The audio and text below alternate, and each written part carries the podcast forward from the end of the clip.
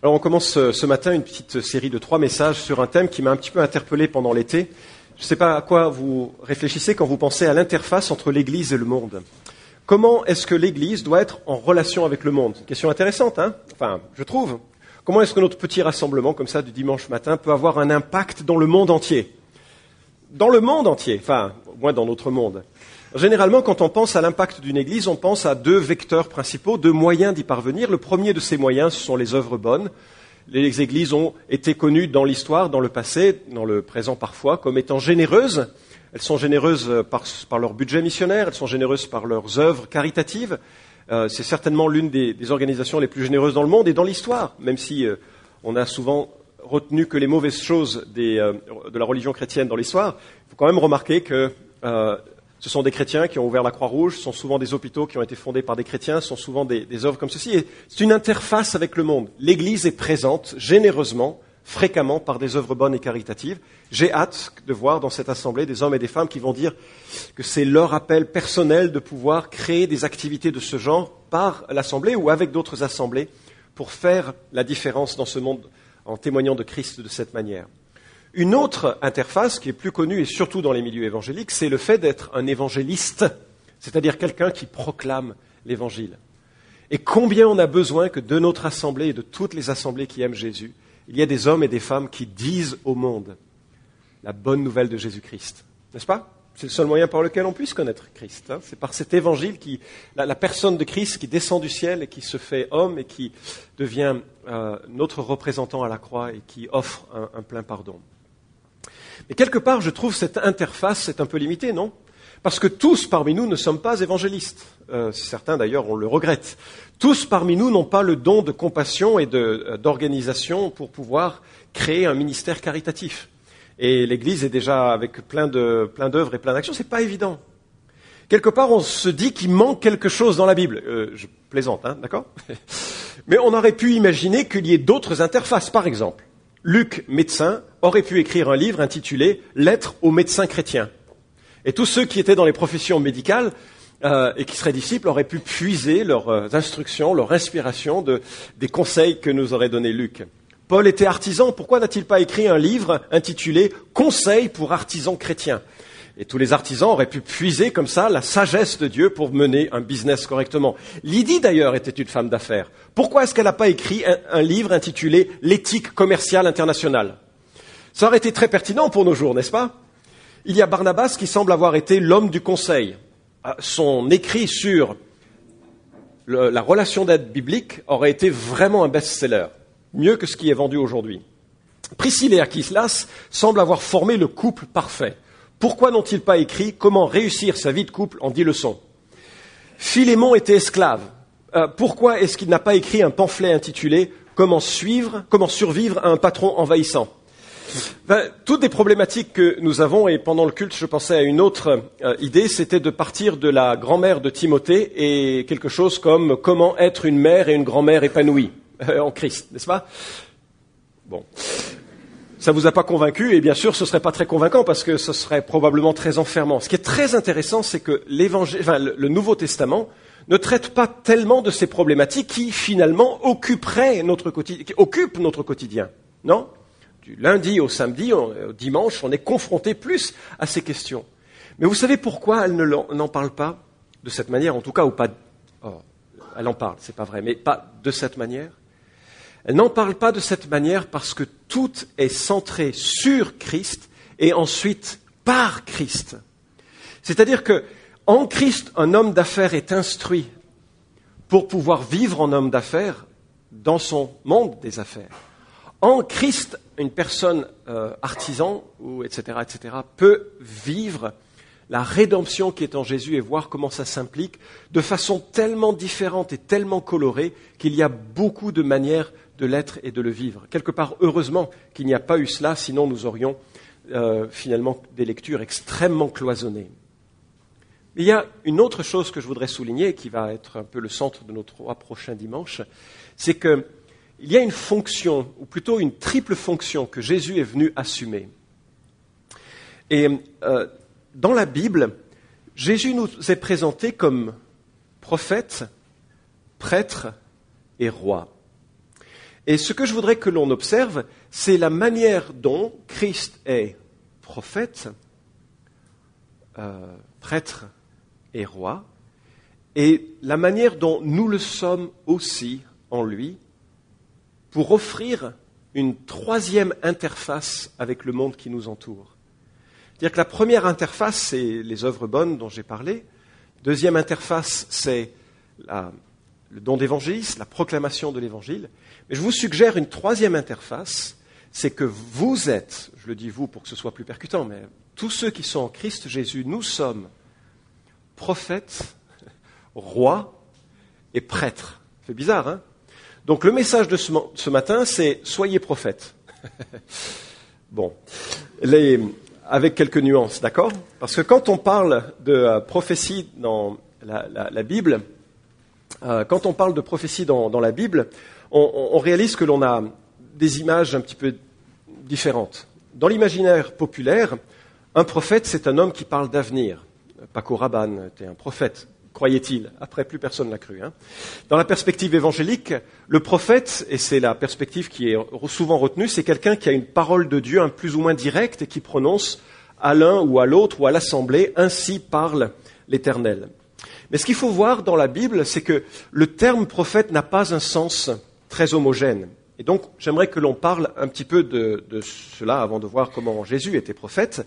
Il y a d'un côté des gens qui étaient prophètes avec une révélation si complète et si absolue qu'ils sont spectaculaires. Le premier de ces grands, grands, grands prophètes, c'est Moïse, bien entendu. D'ailleurs, Deutéronome 34, 10 nous dit, il ne s'est plus levé en Israël de prophète comme Moïse, que l'Éternel connaissait, face à face, avec qui l'Éternel parlait je me quitte beaucoup de ceux qui disent parler avec Dieu de façon directe. Quelque chose qui parfois, enfin, il y avait Moïse. Il y en a eu quelques-uns comme ça. Mais c'est vraiment un degré d'autorité et euh, de, puissance qui est confiné, je crois, à certaines périodes de révélation plus particulières dans l'histoire. Ce qui explique que dans l'Ancien Testament, le terme parfois veut dire voyant. Pas un voyant dans le sens de euh, annonce de voyance, hein, mais c'est quelqu'un qui voit, il voit ce que Dieu voit, il voit la pensée de Dieu et il l'exprime. 1 Chronique 29, 29. D'ailleurs, c'est dans cette même veine que nous avons cette définition en Amos 3.7. C'est un homme à qui Dieu a révélé son secret. Euh, c'est un homme donc qui, qui, voit les choses de façon très, très particulière. Mais d'un côté, vous avez le prophète dans ce sens fort et absolu, et vous avez toute une déclinaison d'autres expressions prophétiques jusque même les prophètes de 1 Corinthiens, qui n'avaient pas la même source, enfin qui n'avaient pas la même autorité. Pourquoi? Lorsqu'un homme prophétisait, d'ailleurs, il semble que ce soit un homme ou une femme, puisqu'il y avait des prophétesses dans 1 Corinthiens 11, lorsqu'un homme ou une femme prophétisait dans l'église de Corinthe, elle ou il devait être contrôlé par les autres, en sorte qu'il n'y avait pas ici une parole pleine d'autorité, mais une autre expression qui visait la, consolation, l'encouragement, l'exhortation.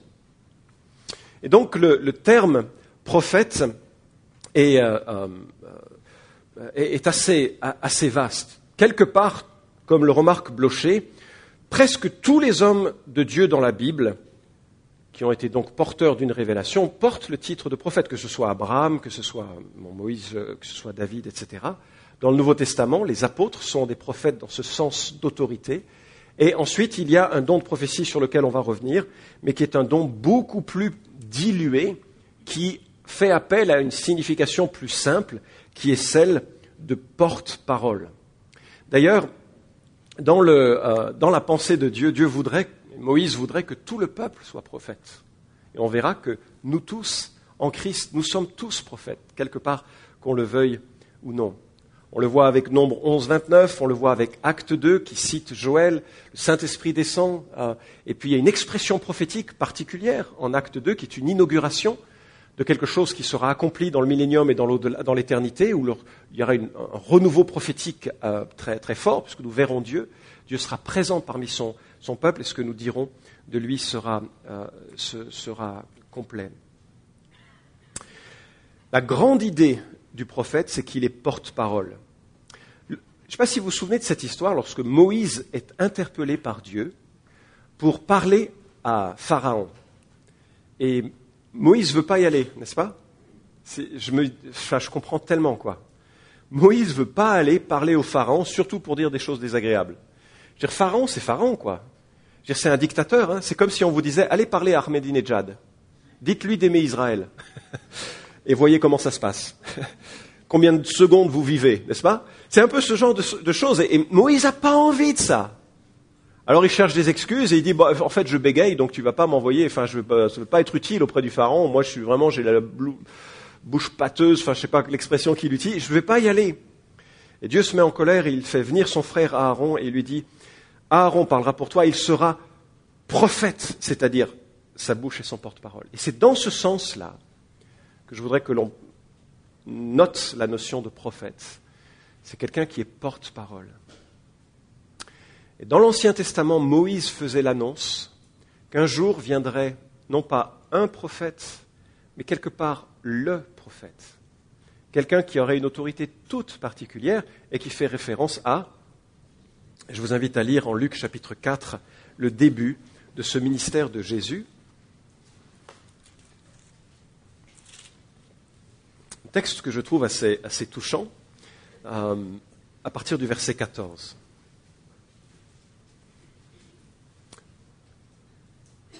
Jésus retourna en Galilée avec la puissance de l'Esprit. Et sa renommée se répandit dans toute la région. Il enseignait dans les synagogues et il était glorifié par tous. Il se rendit à Nazareth où il avait été élevé et entra selon sa coutume dans la synagogue le jour du sabbat. Il se leva pour faire euh, la lecture et on lui remit le livre du prophète Ésaïe. Il ouvrit le livre et trouva le passage où il était écrit L'Esprit du Seigneur est sur moi, parce qu'il m'a oint pour guérir ceux qui ont le cœur brisé pour annoncer la bonne nouvelle aux pauvres. Il m'a envoyé pour proclamer aux captifs la délivrance et aux aveugles le recouvrement de la vue, pour renvoyer libres les opprimés, pour proclamer une année de grâce du Seigneur. Puis il roula le livre, le rendit au serviteur et s'assit. Les yeux de tous dans la synagogue étaient fixés sur lui. Alors il se mit à leur dire, Aujourd'hui, cette parole de l'Écriture que vous venez d'entendre est accomplie. Tous lui rendaient témoignage, admiraient les paroles de grâce qui sortaient de sa bouche et disaient, mais n'est-ce pas le fils de Joseph? Jésus leur dit, certainement, vous me citerez ce prophète, médecin, guéris-toi toi-même. Tout ce qui s'est produit à Capernaum et que, que nous avons appris, fais-le ici, dans ta patrie. Il leur dit encore, en vérité, je vous le dis, aucun prophète n'est bien reçu dans sa patrie. C'est la vérité que je vous dis. Il y avait beaucoup de veuves en Israël au jour d'Élie, lorsque le ciel fut fermé trois ans et six mois, et qu'il y eut une grande famine sur tout le pays. Et cependant, Élie ne fut envoyé vers aucune d'elles, si ce n'est vers une femme veuve à Sarepta, dans le pays de Sidon. Il y avait aussi beaucoup de lépreux en Israël au temps du prophète Élisée, et cependant, aucun d'eux ne fut purifié, si c'est Naaman, si ce n'est Naaman le Syrien. Amen. Alors, lorsque l'on dit que Jésus était prophète par excellence, ce que je voudrais remarquer, c'est quelques caractéristiques de son ministère prophétique à partir de ce texte, et puis d'en tirer quelques remarques. La première chose, c'est que Jésus, prophète, est rempli de l'Esprit. Verset 14 au verset 17 le montre absolument clairement, et le Luc souligne tout au long de l'Évangile avec puissance combien le ministère du Saint-Esprit est clé pour comprendre ce qui se passe avec la personne et avec l'œuvre de Jésus. Déjà dès le début, Luc 1.35, vous savez que c'est le Saint-Esprit qui vient euh, et que la puissance du Très-Haut couvre Marie euh, de son ombre et qu'elle conçoit de façon miraculeuse cet enfant, alors qu'elle est vierge, cet enfant qui est Jésus. Et l'Esprit Saint descend également sur euh, Jésus de façon corporelle, comme une colombe, sur la personne de Christ au moment où son ministère débute. Luc 3, 22 au début de ce chapitre, c'est encore l'Esprit Saint qui conduit Jésus dans le désert pour être tenté. Un passage qui nous montre combien euh, Dieu règne et veut régner sur euh, l'ensemble des situations de vie de son Messie, de son oin. Pourquoi est-ce qu'il le conduit dans le désert pour être tenté? Pour qu'il soit validé en tant qu'être saint. Il est fondamental que quand Jésus meurt à la croix, tous puissent dire qu'il est l'agneau de Dieu sans tache, qui puisse porter avec intégrité le péché des hommes que nous sommes. Et Jésus est conduit dans le désert par le Saint-Esprit. Le Saint-Esprit règne sur son ministère. Et lorsqu'il sort de cette tentation euh, en toute justice, il est encore euh, accompagné de la puissance de l'Esprit, Luc 4, 14, pour accomplir son ministère. Et quand Jésus ouvre le prophète Ésaïe, euh, il cite le passage qui montre que le Saint-Esprit est à l'origine de son ministère prophétique. Semble une évidence, hein mais personne ne peut être porte-parole de Dieu s'il ne connaît pas Dieu personnellement et s'il n'est pas lui-même né de nouveau dans cette relation personnelle avec Dieu et s'il n'est pas rempli du Saint-Esprit. Ce que je trouve touchant, regardez le verset 16, se rendit à Nazareth où il avait été élevé et entra selon sa coutume dans la synagogue. en fait, ça m'a jamais marqué, euh, je l'ai lu pas mal de fois, Luc, hein, mais ça m'a jamais marqué avant ce message. Jésus avait l'habitude d'aller à la synagogue. Attendez, juste que ça pénètre un peu. Le Fils de Dieu, qui a inspiré la parole de Dieu, tous les sabbats, tous les samedis, il allait à la synagogue et il entendait des prédications sur la parole que lui avait inspirée. Des prédications, euh, comment dirais-je Voilà quoi, des prédications. Quand, dans une prédication, il y a au moins un truc de vrai, c'est quand on lit le texte biblique. Après, c'est les paroles d'hommes. Hein. Mais lui, il était là et il s'était astreint. Je, peux pas. quelque part, je me demande le nombre de fois où il a dû se retenir de sourire ou de dire excusez-moi. Est-ce que je peux ajouter quelque chose? Mais par contre, ça m'interpelle aussi par l'idée que parfois j'entends ouais, l'Église, ça m'apporte rien. Ah S'il y a un homme au monde pour qui la synagogue, ça lui apportait rien, c'était Dieu le Fils. Et il était là. Et je ne sais pas pourquoi il était là. Peut-être pour l'exemple qu'il voulait donner aux autres. Peut-être parce que dans son humanité, il avait envie d'absorber les éléments cultuels de Dieu. Peut-être parce qu'il venait pour donner. Peut-être parce qu'il venait à un moment donné se mettre à genoux devant un gosse et lui faire un clin d'œil en disant Est-ce que tu aimes Dieu de tout ton cœur? Peut-être parce qu'il jouait au foot après, avec les gamins. Peut-être pas le jour de sabbat, excusez-moi. Mais, mais quelque part parce qu'il voulait donner quelque chose? Bon, c'est pas trop le centre du message, mais voilà. Deuxième remarque Jésus prophète redonne espoir aux misérables. À partir du verset 18 au 19, il évoque le texte de Ésaïe qui donne la dimension de l'œuvre de, de, Christ. Il vient guérir les cœurs brisés, tous ceux qui ont été exploités par un système qui leur était contraire, tous ceux qui étaient blessés par ceux qui étaient autour d'eux, tous ceux qui étaient euh, brisés par leur incapacité de suivre pleinement la loi de Dieu. Il vient guérir les cœurs brisés. Il vient annoncer une bonne nouvelle aux exclus, les pauvres qui sont difficilement acceptés dans les bons cercles qui leur permettraient d'avancer, de, de progresser. C'est aussi ceux qui réalisent leur pauvreté spirituelle et qui ont besoin de déclarer leur faillite spirituelle. C'est le premier des termes et des expressions des béatitudes. Heureux les pauvres en esprit, car le royaume des cieux est à eux. Il vient déclarer la délivrance sur ceux qui sont en lutte avec le diable ou avec des tyrans ou avec des patrons terribles ou avec eux-mêmes les esclaves du péché peuvent réobtenir cet espoir que Dieu est le libérateur. Il vient guérir physiquement les aveugles et il le fera. Il guérira toute personne. Lorsque Christ reviendra, nous serons assujettis à la royauté de, de Christ qui rétablira toute chose, guérira toute personne en Christ, dans un corps qui ne connaîtra plus aucune flétrissure ni la moindre euh, crainte de la mort. Il libère les opprimés, que ce soit ceux qui le sont par le monde, par leur vie, par les démons. Bref, il vient redonner espoir.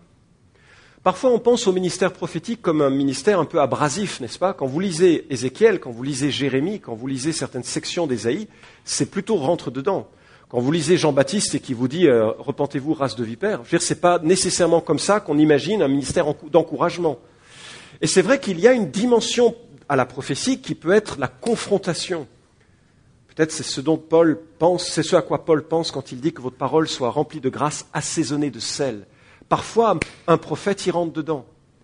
Mais il y a aussi une dimension qui est celle de l'encouragement, qui est la dimension de l'espérance que l'on donne et que l'on redonne et qui permet à quelqu'un d'avancer et de faire un petit peu un, pas de plus. En tout cas, Jésus, tout au long de son ministère, a été exemplaire pour se rapprocher de ceux qui étaient plus marginalisés. Les femmes étaient marginalisées dans leur euh, euh, relation avec euh, le, culte. Et on voit comment elles sont au centre, pas au centre nécessairement à l'exclusion d'autres, mais elles sont la préoccupation de Jésus. Les personnes qui étaient des brigands de mauvaise vie, mais qui avaient soudainement ce sens, ce désir de changer et qui aspiraient à une vie nouvelle. Jésus est prophète en ce qu'il enseigne la parole de Dieu. Jésus se lève pour la lecture et s'assoit pour le sermon. Je dis, bon sens des priorités quand même. Il se lève pour la lecture, l'honneur pour la parole, parole qui nous a été rédigée et qui nous a été laissée par, euh, euh, par le Saint-Esprit au travers des hommes et des femmes, des hommes qui l'ont, euh, qui l'ont rédigée. Et il s'assoit et il enseigne la parole de Dieu. Euh, très régulièrement, on voit Jésus s'asseoir et enseigner. J'aime pas trop cette euh, euh, perspective qui aujourd'hui est un peu frémissante, qui minimise la part et l'importance de l'enseignement. L'enseignement n'est pas tout dans la vie chrétienne, dans la vie d'une église, ça c'est certain. S'il n'y a que l'enseignement, il n'y a rien. Enfin, il n'y a rien, il n'y a pas suffisamment, je pense. Mais l'enseignement a fait partie de tous les serviteurs de Dieu de l'Ancien Testament, que ce soit Esdras, que ce soit Néhémie, que ce soit les, prêtres, les prophètes. Et ça a eu une grande importance dans le ministère de Jésus. On voit parfois Jésus qui s'assoit et qui enseigne longuement ses disciples. Et même Paul, parfois au point qu'il y en a qui s'endormaient et qui tombaient des fenêtres. D'ailleurs, il faut toujours fermer les fenêtres quand il y a un enseignant qui arrive. C'est euh, cela. Et on remarque que son enseignement, il n'est pas toujours un long discours.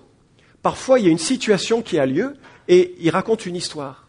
Jésus est prophète dans ce qu'il saisit l'événement, la situation, il en, il en fait une parabole euh, qui est pleine de sens. Ça, c'est de la prophétie, ça. Vous, marchez avec vos enfants, il y a quelque chose qui se passe, et soudainement, vous en faites une histoire, et ça devient une source prophétique qui révèle Dieu. En tout cas, euh, Jésus enseigne la parole de Dieu dans son ministère prophétique. Et enfin, Jésus est, rejeté euh, par la, majorité. C'est d'ailleurs euh, surprenant parce que d'un côté, les gens reconnaissent qu'il a des bonnes paroles, Jésus. Vous avez remarqué? D'où viennent ces paroles pleines de grâce? Et l'idée, euh, enfin, c'est pas des paroles de grâce dans le sens, euh, elles parlent de la grâce. C'est pas l'idée de ce texte, c'est qu'elles sont, elles sont gracieuses. On aime bien l'entendre, Jésus. Vous voyez ce que je veux dire? C'est quelqu'un quand il parle, en fait, on pourrait, on pourrait l'entendre longtemps. Parce qu'il a, il a une manière de parler, il a une autorité aussi. Euh, c'est une des choses qui les a marqués. Il a une manière de parler, il a une manière de faire comprendre la parole de Dieu. C'est très unique chez lui. On a envie de rester. Il est, il est plein de grâce. Mais d'un autre côté, c'est insupportable. Vous voyez le contraste? C'est insupportable parce qu'il pointe le doigt sur des choses qui font mal, sauf si on les accepte. Il y a tellement de lumière en lui, il y a tellement d'intégrité et d'intensité que, je veux dire, soit on accepte, soit on rejette, on, on se bouche les oreilles, c'est impossible de rester indifférent. Et Jésus en est conscient, dans quelques minutes, ils vont se lever pour le jeter d'une colline et pour pouvoir probablement mieux le lapider du haut de cette colline, parce que là où il était, il n'y a, pas d'escarpement très, très majeur, mais probablement c'est plus facile quelqu'un en bas de lui jeter des pierres un peu lourdes. Puis des fois qu'on louperait, elles peuvent rouler aussi. Hein. Et donc il y, a, cet événement, soudainement Nazareth va, va vivre un rejet de Jésus. C'est la première et dernière fois que Jésus fait un ministère à Nazareth, après ce sera à la fin.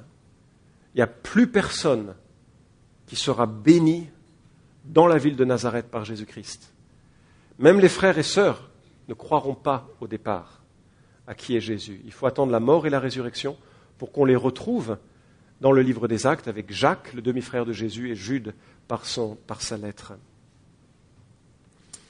Euh, en tout cas, ça fait partie de l'expression de ministère prophétique, c'est de dire les choses qui vont au cœur je suis impressionné quand on regarde les dialogues dans l'Évangile de voir comment Jésus ne, parle pas de, de, loi morale seulement, il vise le cœur de l'individu. Et parfois de façon extrêmement euh, sensible et, brillante. Le, jeune homme riche, par exemple, qui vient voir Jésus, et euh, Jésus aurait pu lui donner une leçon immédiate en disant, tu sais, ton problème, c'est que tu aimes, euh, tu aimes l'argent et tu es matérialiste, et donc c'est devenu une idole, et tu n'aimes pas Dieu de tout ton cœur, donc tu as violé les, les dix commandements. Mais il ne fait pas ça. Il le fait cheminer en disant, bah, tu connais les commandements, hein, pour avoir la vie éternelle. Et il énumère la deuxième partie des dix commandements. C'est très très brillant. Et le gars, il réfléchit, il dit, ben, j'ai fait tout ça. Sauf qu'il n'a pas réalisé qu'il vient d'omettre la première partie des dix commandements qui parle de sa relation à Dieu. Et il le fait cheminer. Il touche le cœur. Et ça génère un rejet. Jésus, non, je ne suis pas prêt à tout lâcher pour toi. Je ne suis pas prêt à cela. Alors voilà, Jésus est le prophète par excellence. Et euh, euh, la partie maintenant que je voudrais développer comme point d'application, c'est que je le suis aussi. Alors, à la rentrée, on fait généralement euh, de nouveau ces carnets d'adresses, on, on, imprime des, autocollants pour son. Alors, la prochaine fois, vous mettez maintenant Florent Varac pour moi. Donc, Florent Varac, prophète, prêtre et roi, habitant misérieux. Vous imaginez ça, ça c'est n'importe quoi. Donc, faut pas faire comme ça. C'est pas d'ailleurs dans cet esprit que je le donne, hein, mais c'est dans l'idée, et je voudrais que ça chemine en nous cette semaine. En fait, je vais vous proposer quelque chose d'un peu fou ce matin, puis je le ferai les trois prochaines fois. Tant pis, hein, parce qu'on est là, autant qu'on s'amuse. Mais c'est de vous proposer vraiment d'intentionnellement être prophète cette semaine. D'abord, juste pour euh, le souligner, euh, nous sommes prophètes en Jésus si nous sommes en Christ, que nous le voulions ou non. D'ailleurs, nous étions prophètes dans le Jardin d'Éden, n'est-ce pas? Enfin, nous, nos ancêtres. Avant la chute, l'homme était prophète dans le sens où il avait une vraie connaissance de Dieu et qu'il était là de la part de Dieu comme le prince régnant pour agencer le monde de Dieu. Mais ça, c'est quand on parlera de la royauté. Il était prêtre, il était prophète pleinement, et lorsque la chute est venue, il est devenu naturellement faux prophète parce que ce qu'il dit de Dieu est erroné jusqu'à ce que l'illumination de l'esprit et l'éclairage de la parole de Dieu viennent façonner de nouveau sa, sa, manière de penser. Et dans les temps futurs, nous serons prophètes. Dans l'éternité, nous allons dire des choses justes sur Dieu. Et je crois qu'on va en dire beaucoup. Et je crois qu'on va apprendre beaucoup de Dieu. Et je crois qu'on va se réjouir énormément de ce que chacun pourra apporter à l'autre dans la connaissance de Dieu, dans la connaissance du monde, dans le fait de régner sur le monde. Ah oui, mais régner, c'est un autre aspect. On en parlera quand on parlera de la royauté. Comment ça se fait que nous sommes prophètes en Christ? Ben, 1 Corinthiens 2.10 dit que nous avons reçu la pensée de Dieu. Si on a reçu la pensée de Dieu, c'est que nous sommes informés de Dieu. 1 Pierre 2, 9 à 10, c'est le texte central. C'est vous, par contre, vous êtes une race élue, un sacerdoce royal, une nation sainte, un peuple racheté, afin d'annoncer les vertus de celui qui vous a appelé des ténèbres à son admirable lumière. Nous sommes sauvés, et quand nous sommes sauvés, nous devenons prêtres, rois, prophètes. Nous annonçons les qualités de Dieu. Si vous n'annoncez pas les qualités de Dieu, vous n'avez pas compris l'extraordinaire privilège d'avoir la pensée de Dieu. Et nous sommes collectivement le corps du Christ, ses mains, ses bras. 1 Corinthiens 12, 27, vous êtes le corps du Christ, vous êtes ses membres, chacun pour sa part. Donc collectivement, nous sommes prophètes. D'ailleurs, les gens qui viennent, c'est pas toujours le cas, hein, y a des gens, euh, mais parfois il y a des gens qui viennent, ils disent vous êtes franchement bizarre. C'est-à-dire qu'ils observent ce qui se passe et ils voient des gens qui sont de milieux différents, de, marches différentes, mais ils voient quelque chose qui, nous réjouit et qui nous unit. Alors c'est pas nous, hein, c'est pas qu'on est des gens bien, ça c'est pas vrai. D'ailleurs on se connaît, on n'est pas des gens bien, on est gens en chemin. Hein. Mais c'est parce qu'il y a un peu de Christ qui passe par l'amour que nous nous portons. Et quelque part il y a un témoignage prophétique. Et puis, euh, bien sûr, par le mandat missionnaire de Matthieu 29, 29, allez, faites de toute la terre des disciples, baptisez-les, etc. On a un devoir de témoignage, nous sommes prophètes. Alors, voilà ce que je voudrais vous proposer. C'est que euh, d'être intentionnel cette semaine pour être prophète. Vous dites pas à d'autres, par contre, que c'est l'encouragement qu'on donne dans cette église, ça pourrait être mal compris, hein, d'accord? Juste dans le sens de porte-parole, hein, pas dans le sens de ainsi parle l'Éternel. Si quelqu'un dans cette église dit ainsi parle l'Éternel, j'aimerais lui parler d'abord. OK? Et je pense que, pas seulement moi d'ailleurs, je pense que les anciens voudront lui parler hein, d'abord. Puis pas seulement les anciens, mais je crois qu'il y a beaucoup de gens qui diraient Ouh Attends, bonhomme, hein on sait que le Saint-Esprit a parlé au travers des prophètes, il nous a donné le, le, Nouveau Testament. Maintenant, il est possible que Dieu te communique une intuition forte, mais pas avec l'autorité de Dieu. Ça passe par les responsables de l'Église, ce genre de propos. Ce n'est pas ce que je veux dire. Mais par contre, d'annoncer les vertus de Christ, d'être porte-parole de Dieu dans ces différentes sphères, ça c'est l'encouragement que je voudrais laisser ce matin. Vous savez vous pouvez être prophète pour vous-même? C'est exactement ce que le psaume 103 nous dit. Mon âme bénit l'Éternel et n'oublie aucun de ses bienfaits. Qu'est-ce que vous faites quand vous bénissez l'Éternel et vous vous dites Mon âme bénit l'Éternel Vous vous informez des vérités de Dieu. Il y a certains versets que j'ai mémorisés, dont j'ai besoin, et qui me font du bien. La grâce de Dieu, source de salut pour tous les hommes, a été manifestée. Elle nous enseigne à renoncer à l'impiété et au désir de ce monde et à vivre dans le siècle présent de manière sensée, juste et pieuse, en attendant la révélation de notre grand Dieu et Sauveur Jésus-Christ. Alors ça, ça m'informe qu'il y a un temps d'attente, il y a un temps de combat, que la grâce de Dieu, elle est pour tous, que je peux parler à tout le monde de Jésus. C'est des choses, quand je me répète ces versets, je m'informe des choses qui sont centrales. Je, suis, mon propre prophète.